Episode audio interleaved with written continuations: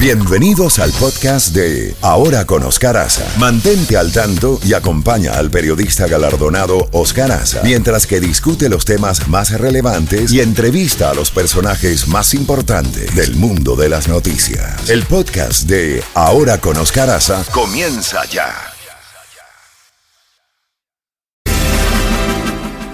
Siete, 32 minutos. Jacobo, buenos días. Ya viene el general norcoreano para aterrizar desde Beijing en Nueva York y reunirse con Mike Pompeo. No cabe duda, es todo un personaje el que está viajando. Primero fue jefe de los servicios de inteligencia, ahora es el brazo derecho de Kim Jong-un. En todas las cosas en que ha participado Jong-un, digamos las dos visitas de Mike Pompeo a Pyongyang, una cuando era director de la CIA y otra siendo secretario de Estado, ahí estaba el señor a su lado.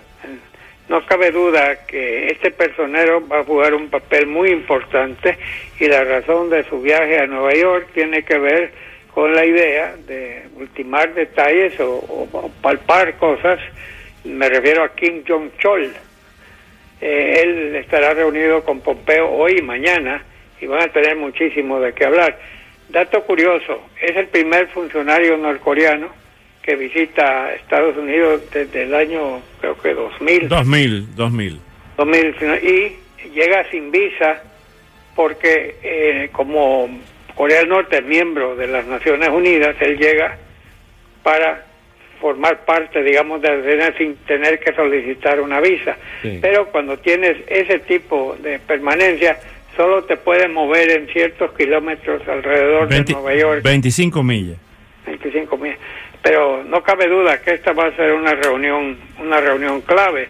Pero esta reunión de Kim Jong-un y Pompeo es una de las tres que van a ver, porque ya mandaron un equipo de diplomático a Pyongyang para también ultimar detalles. Creo que se van a reunir en la zona fronteriza, en la zona desmilitarizada, ese grupo americano. Y aparte, el gobierno está mandando otro grupo, diplomáticos y gente de seguridad, a Singapur para también ultimar detalles con su contraparte norcoreana de la cumbre que se va a llevar a cabo en ese país, programada para el 12 de junio, Oscar, o sea, hoy estamos a 30, ¿no? Sería 13 días. Puede que se posponga un par de días, Oscar, si es necesario, pero todo apunta a que esa reunión se va a llevar a cabo. Sí, señor. Bueno, ¿qué le parece lo de la figura pública importante, Roxanne, que había apoyado al presidente Trump y que envió un tweet diciendo que Valerie Jarrett era una mezcla de la hermandad musulmana y el planeta de los simios, y también hizo comentarios antisemitas? Inmediatamente fue despedida y fue cancelado su show. ¿Sabes lo que me recordó eso, Oscar?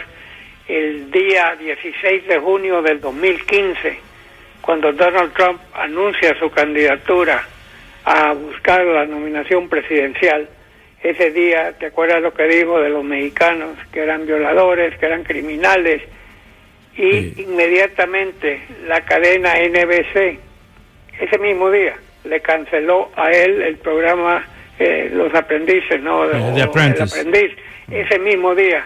Y mira dónde terminó Donald Trump, y NBC perdió un programa que tenía mucha audiencia.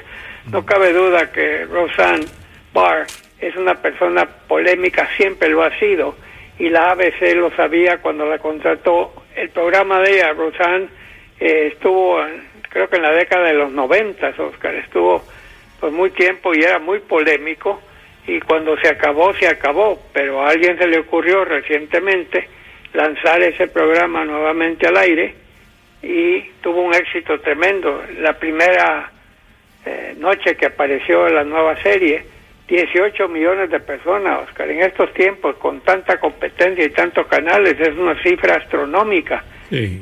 Y sin embargo, Roseanne se le fue la lengua.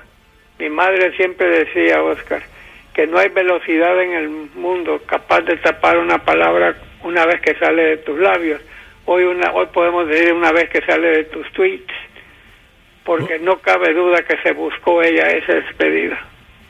Más de 60 demócratas legisladores demócratas están demandando pruebas en las relaciones entre China y la administración Trump, que sigue esa discusión sobre la diferencia entre los aranceles.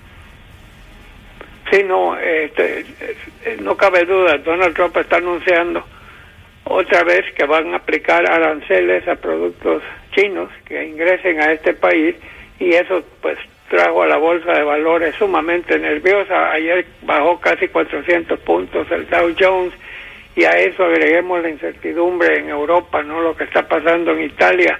El presidente de ese país rehusó darle a los partidos que lograron más votos formar gobierno. El presidente Sergio Mattarella decidió que va a pedir nuevas elecciones. Yo nunca había visto eso, Oscar, que un partido, pero es que no ganó un partido, ganaron varios partidos ahí que no son los tradicionales, y postularon a un, creo que catedrático, ¿no? Sí, es un tecnócrata, que, bueno, sea como sea, Mattarella dijo, no, voy a matar esto, y nuevas elecciones.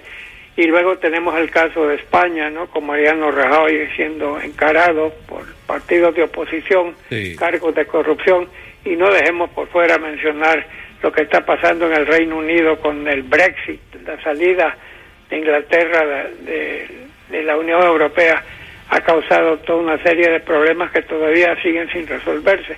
Todo eso agregado a estos aranceles tienen nerviosos a los inversionistas, Oscar. Vas a ver cómo va a repuntar el dólar, porque la gente va a empezar a mover su dinero a lugares seguros viendo esta intranquilidad financiera y política en Europa. Sí, señor. Jacobo, Amnistía Internacional ha publicado un informe sobre la represión en Nicaragua por parte del gobierno de Daniel Ortega, y llega a la conclusión con estas tres palabras: disparar a matar es la orden que ha dado Daniel Ortega a sus policías. ¿Usted se imagina eso? Sí, pero quiero ver qué va a pasar, Oscar. Quiero ver qué se va a hacer. Me supongo que vamos a seguir los pasos, controles económicos, sanciones, sacar embajadores a consulta, y va a tener su grupito, el mismo grupito que tiene Maduro. Lo tiene, va a tener a Cuba, va a tener a Maduro y no sé quién más. Evo Morales, sí, porque a Ecuador se le fue de la mano a ese grupo, sí, ¿no? Sí. Así que todo eso está sucediendo. También tenemos el hecho de la noticia del New York Times de que Donald Trump le está exigiendo a Jeff Sessions, su secretario de Justicia, que deje de recusarse y que él tome a cargo la investigación de lo de Rusia en vez de su segundo Rod Rosenstein. Recordemos que el señor Sessions, cuando se presentó ante el Comité Jurídico del Senado, cuando fue nominado por Trump, salió a relucir que mintió ante ese comité porque dijo que no se había reunido con ningún funcionario ruso. Resulta que se reunió en tres ocasiones con el embajador Kislyak, que era el embajador de Putin ante la Casa Blanca, y cuando se enteraron de eso, normalmente ahí mismo hubiera muerto la nominación, pero Sessions tenía muchos amigos, él había sido senador por casi 3 décadas, sí. Entonces le permitieron que cambiara su documento de juramentación y agregara esas 3 reuniones, y entonces lo primero que él hizo cuando fue juramentado es recusarse de esa investigación, que era lo correcto, puesto que él había tenido que ver con Rusia, y eso no se lo perdonó Donald Trump. Lo ha estado atacando desde entonces, porque la investigación, en vez de que la manejara Sessions, la maneja ahora Rod Rosenstein, su segundo. Y ahora, pues, el presidente Trump dijo en aquella ocasión que si él hubiera sabido que Sessions se iba a recusar, él no lo hubiera nombrado jamás para ese cargo.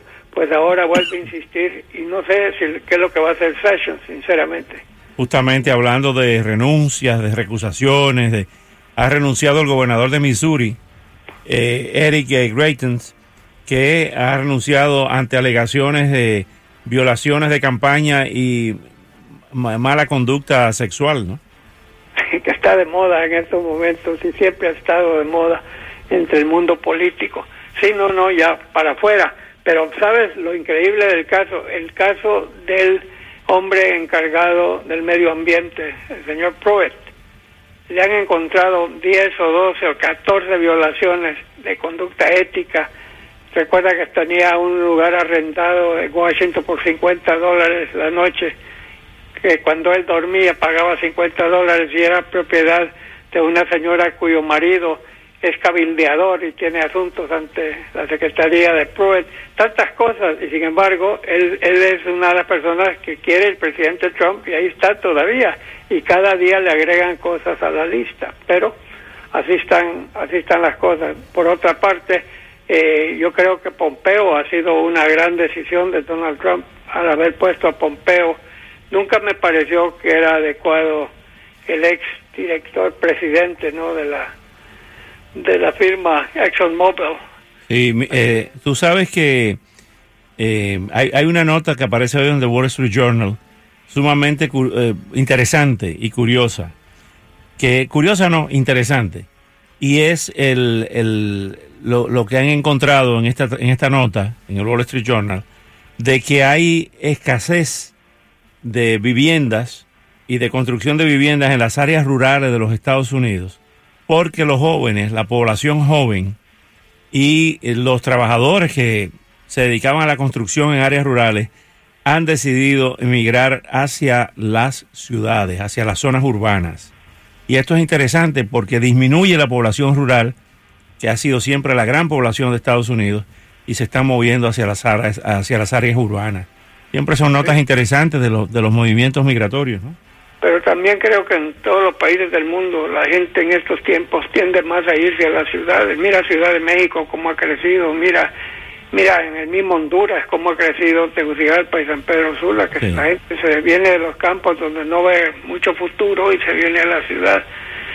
Volviendo al tema de Tillerson, Rex Tillerson, ¿no?, el ex canciller, para mí él era persona adecuada, hubiera sido quizás un gran secretario del Tesoro o hubiera tenido algo en materia, pero no creo que él era idóneo para el puesto de secretario de Estado, mientras que Pompeo ha demostrado mucha flexibilidad, y la gente que trabaja en el Departamento de Estado, que estaba totalmente perdida con Tillerson, ahora está contenta de tener a Pompeo. Creo que ahí acertó el presidente Trump con ese nombramiento. Sí, señor. Hay economistas que están diciendo, siguiendo con el tema de la economía, que se esperan aumentos en las tasas de interés interbancario para junio y para septiembre, o sea, 2 aumentos consecutivos, mientras los economistas piensan que la próxima recesión en los Estados Unidos pudiera comenzar en el 2020. Estas siempre son proyecciones. Son proyecciones, seguro. Pero recordemos que hemos tenido en los últimos años la economía ha mejorado muchísimo. Sí, señor. El recorte de impuestos de Donald Trump, que tanto le critican, le ha ganado muchos adeptos. Estamos viendo la tasa de desempleo en su nivel más bajo en 19 años. Y estamos viendo empresas que antes invertían todo en el exterior, están también invirtiendo nuevamente en este país. La economía ha estado repuntando. Pero también todo lo que sube, Oscar, siempre baja. Es la ley de la jungla. La ley de la vida. Y la ley de la vida. Pero, mientras tanto, lo que es importante a mi juicio en estos momentos es lo de Corea del Norte. Si se puede solucionar, sería bueno. Queda el tema de Irán. La salida a Irán ahora está tratando de que los países europeos le den toda una serie de facilidades, pero muchos países europeos que negociaron el acuerdo nuclear no quieren ser sancionados por Estados Unidos, que sería uno de los pasos. Así que muchas cosas están sucediendo en el mundo, y vamos a ver en qué termina todo esto. Ser presidente de los Estados Unidos siempre te agrega canas, de eso que no tengas duda. Sí, señor. Bueno, Jacobo, mañana le seguimos. Mañana le seguimos y veremos qué cambia en las próximas horas. Ojalá sea buena la reunión en Nueva York. Sí, señor. Bueno, por otra parte norcoreana. Bueno, hasta mañana, Jacobo. Hasta mañana. Bueno, aquí está...